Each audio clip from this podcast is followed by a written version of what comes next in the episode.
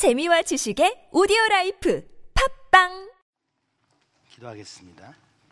하나님 아버지, 오늘 이 땅에 살지만 이 땅에서 온전히 하나님의 뜻을 이루며 그 주님과의 동행을 통하여서 아버지 하나님의 나라의 백성으로서 사는 삶이 되기를 소원하오니 주여 오늘 우리에게 순종할 거리가 무엇인지 보게 하시고 그것을 통하여서 영원한 기쁨을 누리며 아버지 주님과의 동행이 날마다 더해지는 놀라운 일 있게 하여 주시옵소서.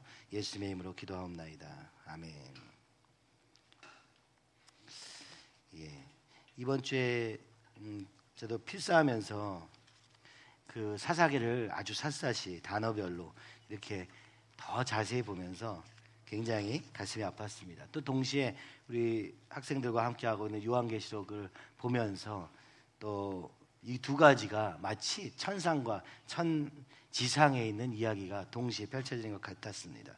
하나님 앞에 가서 드리게 될 온전한 찬양과 그 놀라운 영광이 얼마나 아름다운가 그런데 오늘 사사기에서 보는 이 삶은 얼마나 죄 가운데 휩쓸려 다니며 살고 있는가? 아니 하나님을 떠나 살고 있는가? 바로 그 결과 그 죄가 관영하고 그 죄가 주체할 수 없어서 그 죄가 이 이스라엘을 어, 망하게 하는 그런 순간순간의 모습들. 그럼에도 불구하고 하나님 포기하지 않으시고 그들을 또 붙잡으시고 승리하시는 그래서 승리하게 하시는 구원을 베푸시는 역사. 그러나 또 그 구원이 끝나면 다시 타락으로 가는 이 순환의 구조를 보면서 여러 가지 이제 생각하게 됩니다. 그래서 여러분도 지금 필사를 하고 계실 터인데 우리가 음, 거기서부터 순종을 시작할 수 있을 것 같습니다. 오늘 우리가 뭐 거창하게 내 모든 세상, 삶을 바꿀 수 없다라도 우리가 여기 함께 공동체로 하는 일에 참여함으로써 준비함으로써 여러분에게 더 큰 유익이 될 줄 믿습니다. 여호수아가 죽은 후에 이스라엘은 백성들은 가나안 정복에 실패하고 맙니다. 그 이유를 성경은 그들이 싸우지 않았다, 쫓아내지 아니하였다라고 얘기합니다. 근데 그것을 조금 더 설명할 때 어떻게 설명하냐면 바로 그것은 바로 그들이 전쟁을 모르는 세대였기 때문이라고 설명하고 또 그럼 왜 전쟁을 모르는 세대가 되었는가 보니까 이는 그들이 하나님을 알지 못하였기 때문이라고 설명합니다. 하나님을 알지 못하기 때문에 전쟁을 할 수 없었고 전쟁을 하지 않아서 그래서 싸우지 않아서 가나안 정부에 실패하고 말았다고 얘기합니다. 물론 그들의 싸움을 보면 우리의 삶을 마치 이렇게 지금 현재를 딱 찍어서 보는 것처럼 그들의 삶의 상황에서 이 전쟁을 보면은 쉬운 일은 아니었습니다. 철병거가 900대나 있는 경우도 있고 그리고 이스라엘은 철기 문화가 아직 발전하지 않은 때였습니다. 사람의 수도 그들이 가보니까 그 진영 중에 가보니까 메뚜기 때와 같았다 이렇게 얘기합니다. 그만큼 수많은 사람들이 이미 살고 있는 동네에 이스라엘이 하나님의 뜻을 따라 하나님의 인도하심을 따라 이, 이, 어, 그곳에 오게 된 것입니다. 하나님을 빼고 생각하면 도저히 싸울 수 없었습니다. 병기도 수도 문제가 되는 것이었습니다. 아무것도 되는 게 없어 보이는 그런 상황이었습니다. 그런데 성경은 이렇게 얘기합니다. 만약 그들이 하나님을 알았다면 이 전쟁은 병기와 수의 문제가 아니라 하나님이 함께 하시느냐 아니냐에 달려 있다는 것이다. 라고 얘기하는 것이죠. 하나님을 만약에 조금 더 많이 몰랐다 할지라도 믿음으로 먼저 순종으로 한번 나서 보면 바로 그것을 통하여서 오늘도 살아계신 하나님을 경험할 수 있는 기회였는데 그들은 아예 이 싸울 생각을 하지 못하였다라고 얘기하고 있는 것입니다. 오늘 우리에게도 마찬가지인 것 같습니다. 오늘 우리가 죄와의 싸움을 하지 않습니다. 죄라는 말조차 듣기 싫기 때문에 그렇습니다. 그런데 이것이 바로 영적인 전쟁인데, 그죠? 다른 사람과 싸운 전쟁이 아니라 내 안에 있는 죄, 하나님이 기뻐하지 않는 것, 하나님의 뜻에 순종하기 위해서 하는 것이 더 힘들어 보이고 불가능해 보일지라도 하나님 때문에 우리를 구원하신 그 주님의 사랑을 믿기 때문에 그분이 상주심을 믿기 때문에 걸어가야 되는 걸음인데 이 싸움을 잘 하지 않습니다. 사실 이스라엘은 누굽니까? 애굽에서부터 건짐을 받은 백성입니다. 애굽에서 건짐 받아서 콩내를 건너는 그 순간 오늘 우리는 건너갈 수, 다시 돌아갈 수 없는 강을 건넌 것입니다. 그것은 바로 죄의 수렁, 구렁텅이에 있던 삶에서 하나님이 강권적으로 건네셔서 홍해를 통하여서 그들을 이제는 분리시키는 일을 하신 것입니다. 그런데 그 죄에서 그 종로로 타던 그 어려움이 그 죄의 결과 오게 되는 그 삶의 그 종이라는 결과가 얼마나 정말 힘들었던가를 망각해 버리고 다시 이 가나안 땅 애굽에서 나올 때 하나님이 약속하신 적과 꿀이 흐르는 땅 가나안 땅에 와서 또 다시 그 죄의 모습에 안주하면서 머무르면서 내 안의 죄와 우리 주변에 있는 가정에 남아 있는 하나님 없음과 담대히 일어서지 않는 일들이 있는 것입니다. 바로 이것이 사사기의 이스라엘 백성의 내용인 것입니다. 혹시 야 이러다가 괜히 싸움이 되지 않을까? 괜히 시끄러워지지 않을까? 괜히 괴롭지 않을까? 괜히 핍박당하지 않을까? 그러면서 우리는 전쟁을 잘 하지 않습니다. 그런데 이 사사기는 이런 것을 보여줍니다. 우리가 하나님이 순종하라 하신 것이 무엇이었습니까? 가나안 땅을 정복해라. 아주 단순한 명령입니다. 물론 그것을 실행하는 것은 되게 어려워 보이는 여러 가지 요소가 있었다 할지라도 이 순종을 포기한 순간 어떻게 됩니까? 그 남겨놓은 그 모습 때문에 이제 타협하게 됩니다. 그죠? 그래서 전쟁을 하지 않고 되도록이면 저 가나안 백성들과 어떻게 좀 살아볼까 이런 모습들이 성경에 또 나옵니다. 그런데 자, 그래, 너는 여기 살아라. 내가 너희를 치지 않을게. 나는 여기 살게. 여긴 넘어오지 말자. 이렇게 시작했던 그 타협의 삶은 어떻게 됩니까? 결국에는 섞이고 맙니다. 조금씩 혼합되기 시작합니다. 그것이 처음에는 아마 작은 것이었을 텐데 점차 섞이기 시작하더니 이제는 그들의 신을 섬기게 되었더라. 성경은 얘기합니다. 바알과 아스타롯 등 세상의 신들을 섬기는 자리에 오게 됩니다. 여러분 우리가 우리를 위해서 이 죄에서 건지신 예수님의 보혈의 능력이 얼마나 큰 것인지는 잊어버린 채 세상과 현실과 타협하게 되는 것입니다. 돈과 명예와 타협하게 되면서 세상의 기준들과 그들의 모든 모습들과 타협하게 되면서 좀 더 편하게, 좀 더 잘 살아보자 라는 정도의 삶에 머무르게 되자 그때 하나님의 진노가 임하게 되었다고 사사기는 이야기합니다. 그 진노가 임하고 나니까 그들이 사랑했던 그 이방신과 그들이 그렇게 부러워하던 그 이방 사람들이 자신의 주인이 되어버리는 상태가 버리고 나는 종이 되고 그들의 휘하에 들어오게 되는 것을 보게 되는 것입니다. 그리고 그들의 포악한 이 정치에 의해서 그 종노릇의 괴로움이 날마다 더 심해져 가다가 더 이상 참을 수 없게 되어서 그래서 이 죄가 무엇인가? 이 하나님 없음이 얼마나 괴로운가를 다시 경험하면서 울부짖기 시작하며 기도합니다. 그때 하나님은 모른 척하지 않으시고 그게 한두 번이 아니라 계속되는데도 불구하고 포기하지 않으시고 구원자를 보내십니다. 바로 그들이 사사라고 성경은 얘기하는 것입니다. 그런데 이 사사들이 40년 혹은 80년 아주 길게는 80년이 있는데 40년 보통 그렇게 되더라고요. 그들이 사는 동안에는 그 이스라엘에 그래서 다시 평화가 임합니다. 이것은 진정한 평화, 하나님과의 평화를 이루어서 그 하나님 안에서 누리는 평화였습니다. 그런데 그 사사들이 죽으면 어떻게 됩니까? 다시 타협하기 시작하고 다시 이방 신들을 향해서 가게 되고 그래서 세상의 것이 너무 사랑스럽고 너무 탐스러워 가지고 하나님을 떠나게 되기 시작하면서부터 그러면서부터 세상 권세를 가진 신들을 섬기게 됩니다. 바로 이것이 불신앙의 신앙 순환 구조인 것이죠. 타협합니다.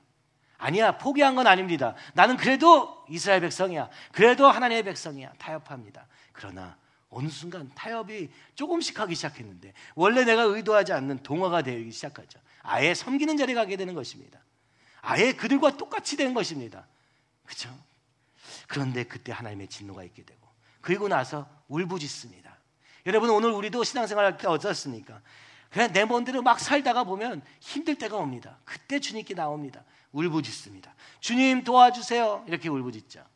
그리고 하나님이 또 구원의 손길을 경험합니다. 근데 그 다음에 어떻습니까? 다시 또 내 마음대로 돌아갑니다. 그리고 또 인생에 가다 보면 어느 순간에 또 울부짖는 순간이 오게 됩니다. 우리는 은혜를 어떻게 생각합니까? 바로 이 울부짖는 순간의 중점에서 보는 것입니다. 그리고 우리는 이렇게 생각합니다. 신앙생활은 원래 롤러코스터와 같이 신앙에 이렇게 높낮이가 있는 거야. 뭡니까? 언제 높아집니까? 세상에서 가장 낮아질 때 하나님 앞에서 가장 높아지는 것입니다. 괴로워서 죽게 되었을 때 울부짖을 때 비로소 우리의 신앙이 가장 높아 보이는 것처럼 보이는 것입니다. 근데 그게 끝나면 사사들이 죽은 거와 똑같이 다시 타협하기 시작합니다. 이 악순환을 계속 반복하면서 우리는 그 울부짖을 때 주님이 도와주신 도우심만을 너무너무 기뻐하며 사는 것이죠. 근데 그렇게 살다 보니까 우리의 삶은 과연 하나님의 백성은 무엇인가 조금은 고민하게 됩니다. 이스라엘 자손이 또 여호와의 목전에 악을 행하였으므로 이것이 사사들이 죽은 다음에 계속해서 반복해서 나오는 성경 구절입니다. 이스라엘 자손이 또 여호와의 목전에 악을 행하였으므로 그것은 무엇입니까? 하나님은 이제 이 사사를 통해서 구원을 받았으면 이제는 다시는 이 악과는 끊어지기를 이 죄와는 끊어지기를 다시는 타협하지 않는 삶을 살게 되기를 너무 바라시는데 또 악을 행하여서 하나님 앞에서 악을 행하기 시작하는 것입니다. 그 악은 무엇입니까? 바로 여기서 이야기하는 가늠한다 이런 표현을 쓰여져 있는 것이죠. 이 사사계를 보면은 이것은 성적 타락과 아주 밀접한 관련이 있습니다. 삼손에 의해서도 그렇고 그 외에도 이 성적 타락은 사실 이방 종교와 성은 아주 연결되어 있었기 때문에 거기에 음란함도 있었고, 그죠? 매춘도 있었고, 뭐 여러 가지 것들은 사실 그때 당시에는 이방 종교와 아주 밀접한 관계에 있었습니다. 심지어 동성애까지도 거기에 있었죠. 성적인 타락과 영적인 타락을 하나로 보여지는 것입니다. 그래서 심지어 이방신을 섬길 때도 하나님이 이렇게 표현하시죠. 음란하게 섬겼다. 이렇게 얘기하십니다. 여러분 이 성과 영은 뗄래야 뗄 수 없는 것임을 이야기하는 것입니다. 하나님이 인간을 지으실 때 우리를 하나로 지으셨지. 이 부분은 이렇게 살아도 되고 이 부분 이렇게 분리되어 사는 삶을 살지 않으셨음을 말씀하실 뿐만 아니라 이 육적인 타락으로부터 시작해서 우리의 지적인 타락 그리고 영적인 타락으로 이어지는 이 관계를 계속해서 보여주고 있는 것입니다. 그럼 왜 이것을 자꾸 놓치느냐? 왜 이렇게 실패할 수밖에 없는가? 왜 이렇게 불신앙의 구조 속에 있는가라고 우리가 보면 무엇 때문입니까? 바로 기준이 없기 때문입니다. 말씀을 기준으로 삶으라고 말씀을 주셨는데 이 말씀과 상관없이 살기 때문에 그때그때 상황에 맞춰서 약간 타협도 해보고 그러다 보니까 어느 세월에 갑자기 쓸려 휩쓸려가 있는 내 자신을 발견하게 되는 것입니다. 오늘날은 나를 기준으로 모든 것을 생각합니다. 그런데 오늘 성경은 오늘 우리의 믿음이라는 것은 성경으로부터 시작해야 되는 것입니다. 근데 이게 너무 생각이 다른 거예요. 우리 중고등부 학생들하고도 같이 읽어보면서 굉장히 이것이 어렵다는 것을 보게 됩니다. 그렇게 결단하고 그렇게 하나님을 향한 사랑이 있음에도 불구하고 이 단어 하나하나를 주님 앞에서 보는 것이 얼마나 어려운가. 성경은 생각보다 어렵기 때문에 더 그렇습니다. 그런데 그럼 어떻게 됩니까? 이제는 우리의 삶을 기준으로 하지 말고 이 말씀의 기준을 해야 된다고 성경은 끊임없이 말씀하고 있는 것입니다. 그래서 21장 25절 마지막에 이렇게 얘기하는 것이죠. 그때 왕이 없으므로 이스라엘 왕이 없으므로 사람이 각기 자기의 소견에 옳은 대로 행하였더라. 왜 내 생각에 옳은 대로 모든 것을 행하느냐? 바로 그것은 왕이 없기 때문이다. 기준이 없기 때문이다. 이스라엘의 왕은 하나님이신데 하나님이 왕 되시지 못하게 하는 것이 바로 죄라고 말씀하시며 바로 그 결과로 말미암아 각자 보기에 좋은 대로 행하기 시작하였다고 얘기하는 것입니다. 그렇죠? 그래서 절대적인 기준이 어디에 있느냐? 바로 하나님께 있어야 되는데 이것을 놓치는 순간 우리의 삶은 롤러코스터와 같이 좋을 때가 있고 나쁠 때가 있고 울부짖을 때가 있고 하나님이 응답하실 때가 있고 내 멋대로 사는 때가 있고 이렇게 분리되는 삶이 되게 되는 것입니다. 이것은 굉장히 그래도 아 그래도 내가 다시 또 주님께 돌아왔네 하면서 기뻐할 수 있습니다. 근데 사사계를 읽으면서는 조금 이게 한 사람의 문제가 아니라 몇백 년 동안에 있어 이야기다 보니까 어느 순간 이러면 진짜 안 되겠구나 하는 생각이 들었습니다. 그것은 무엇이었습니까? 바로 역사를 좀 길게 보니까 그냥 우리 개인의 삶을 볼 때는 그래도 내가 또 하나님께 나아가서 응답받고 하는 게 얼마나 기쁜가 하면서 끝날 수 있을 것 같은데 이 사사기는 이 이스라엘의 수많은 시간 동안 무엇을 보게 되느냐? 바로 전체적으로 더욱 나빠지고 있는 상황을 보게 됩니다. 처음의 시작은 그래도 조금 싸우고 그래도 이 지파는 좀 더 싸우고 그래도 요, 요 지파는 그래도 싸우긴 했고 뒤로 가면 갈수록 다른 지파는 아예 싸우지도 않은 지파가 있어요. 산꼭대기에 머물러 있는 지파도 있죠. 바로 그것이 단 지파였습니다. 저들의 무서워서 평화로 갈 수가 없는 거예요. 그리고 끊임없이 상황이 악화되어 가고 있는 것이 그냥 내마 개인의 문제가 아니라 이 이스라엘이라는 하나님의 나라 전체가 위기에 있게 되는 것을 보게 됩니다. 하나님의 백성 이스라엘이 전쟁을 멈추자. 누구도 전쟁할 수 없게 되는 상황이 오게 된 것입니다. 사사까지도 온전한 삶을 살 수 없었습니다. 여러분 사사가 몇 명 나옵니까? 12명밖에 안 나옵니다. 이 세월은 수백 년에 달하는 기간 동안에 12명의 사사가 있게 됩니다.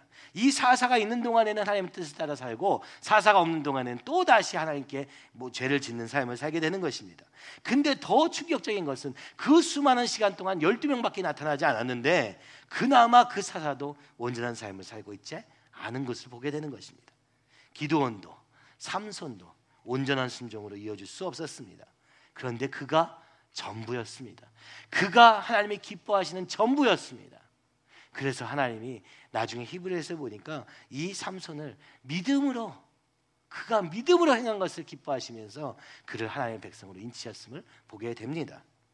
삼손의 구체적인 내용들을 적어가면서 저도 그런 생각이 들었습니다. 우리 학생이 질문도 했지만 과연 삼손은 구원 받았겠는가?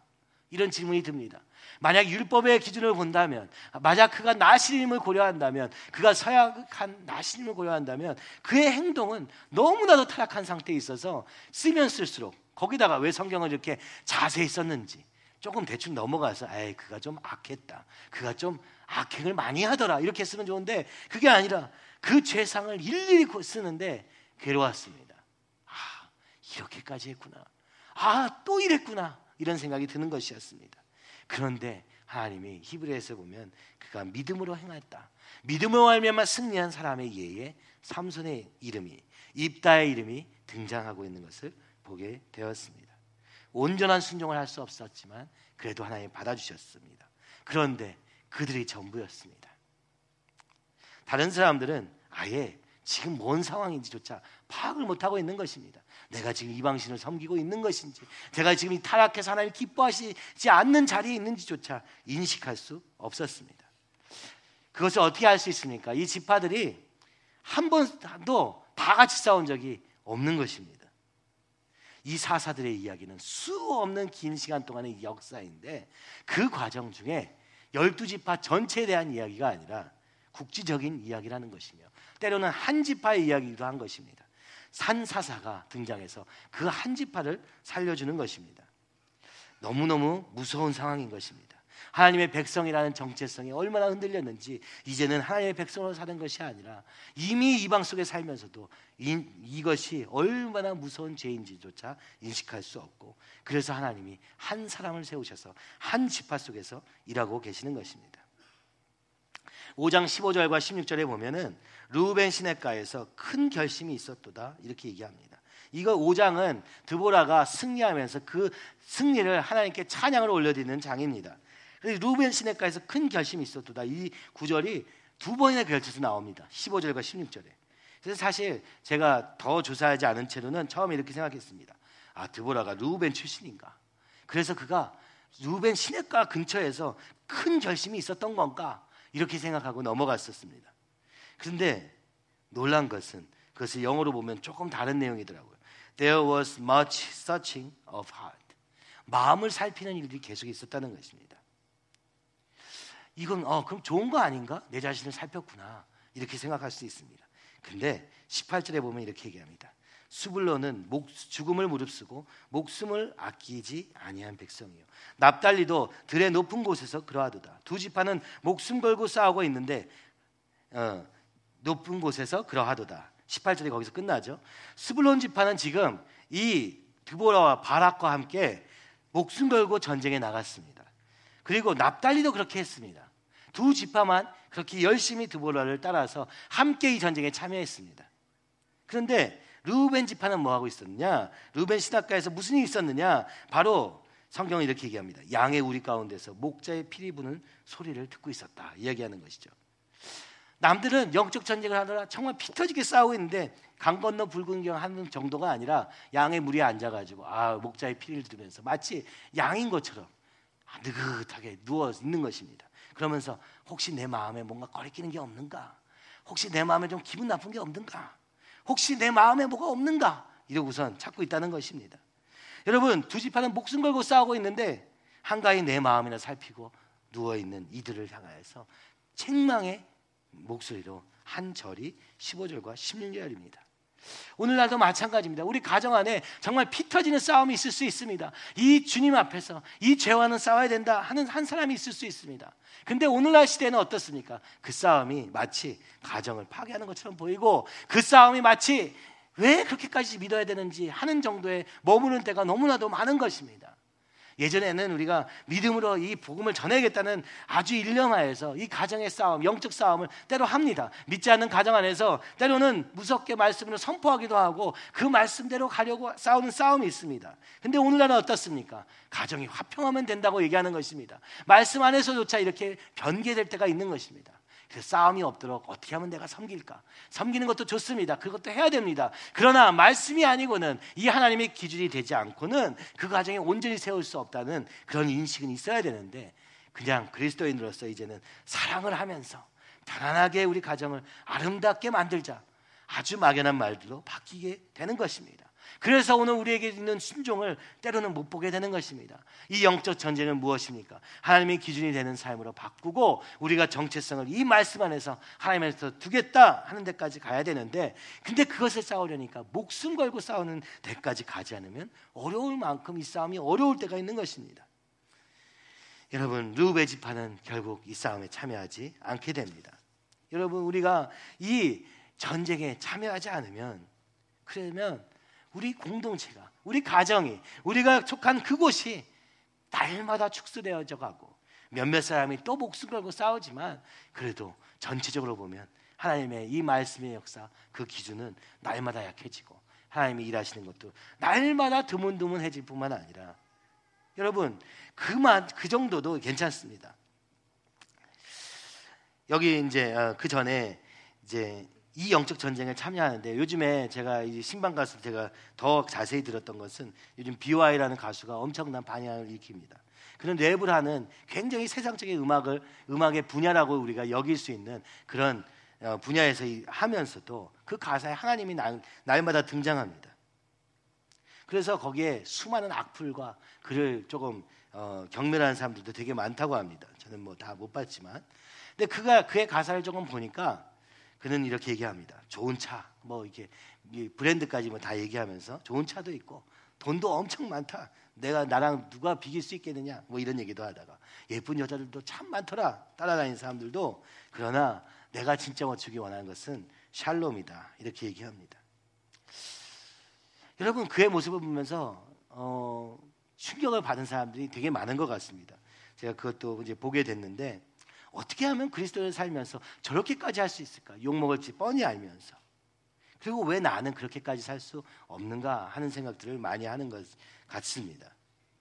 주저하면서 예수의 이름도 부를 수 없고 식사조차 할 때도 눈치 보면서 기도하는 우리에게는 너무너무 큰 도전일 수 있는 것입니다. 세상의 항복판에서 그 속에서 자신의 실력이 있다 하는 것이 중요다 할지라도 그 실력을 가지고 담대하게 하나님의 이름을 마구 선포해야 되는 그의 모습을 보면서 우리는 도전을 받고 있는 것입니다. 당장의 생활에 쪼들려서 하나님은 생각지도 못하는 우리의 삶과는 조금 비교되더라 하는 얘기를 저도 듣게 되었습니다.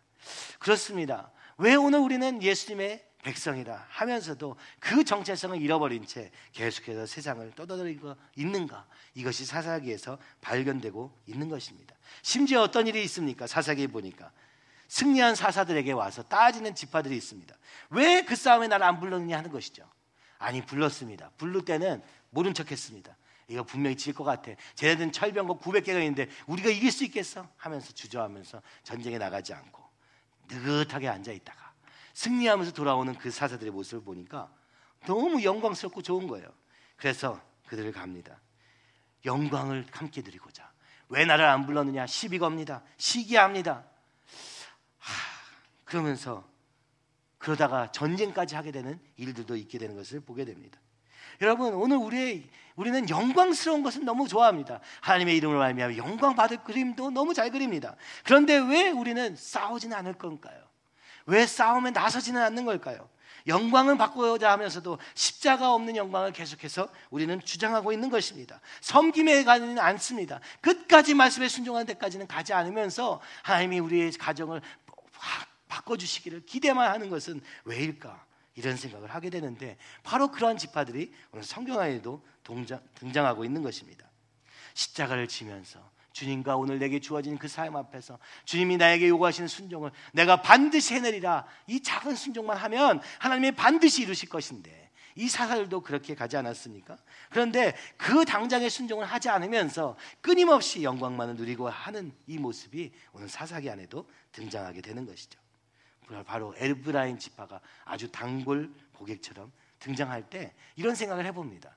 아 역시 시기하던 사람은 시기만 계속 하는구나. 지난번에 한번 출전 안 해가지고 영광을 놓쳤으면 다음번에 기회가 있을 때 출전할 만도 할 말만 그들은 또 다시 하지 않고 나중에 또 승리하는 그들에게 와서 야 내가 누군데 네가 너 혼자 나가서 싸우냐 이렇게 얘기하는 것입니다. 이 영적 전쟁은 여러분 권위로 하는 거, 그러니까 내 체면으로 하는 것도 아니고, 내 명예로 하는 것도 아니고, 내 자리로 하는 것도 아니고, 오늘 교회 안에서 어떤 직분을 가지고 있느냐로 하는 것도 아닙니다. 무엇을 하는 것입니까? 오늘 내게 주어진 순종을 끝까지 하는 것을 통해서 하는 것인데 이 싸움은 하지 않은 채 우리는 때로 영광만을 누리고자 할 때가 많은 것입니다. 내가 신앙생활을 몇 년 했느냐도 중요한 것이 아니고 오늘 내게 주어진 순종을 얼마나 목숨을 다해 전적으로 헌신하에 달려 있다는 것을 우리는 기억해야 될 것입니다.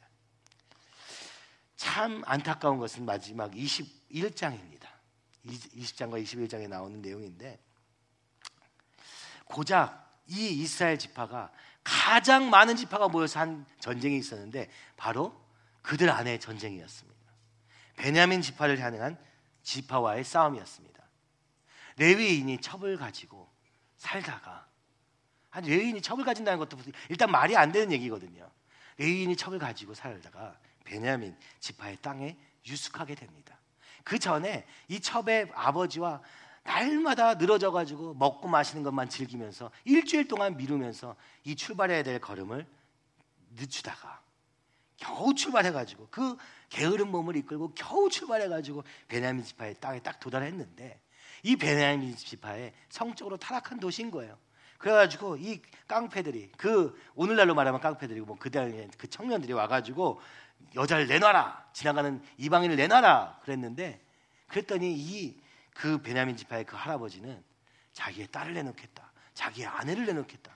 아니 정말 상상에 안 가는, 가지 않는 그런 상황에 있었던 것입니다. 그런데도 안 된다 해가지고 이 레위인의 첩을 데리고 가서 성적인 놀이기로 삼다가 결국 그 다음날 죽음으로 죽음으로 발견하게 되는 엄청난 사건이 있게 됩니다. 이 레인이 너무 탄식하면서 어떻게 이스라엘 백성 중에 이런 죄가 있느냐 하면서 그 첩을 이렇게 여러 지파에게 나눠 보냅니다. 그 죽음을 그리고 그때 이스라엘 백성이 깨닫습니다.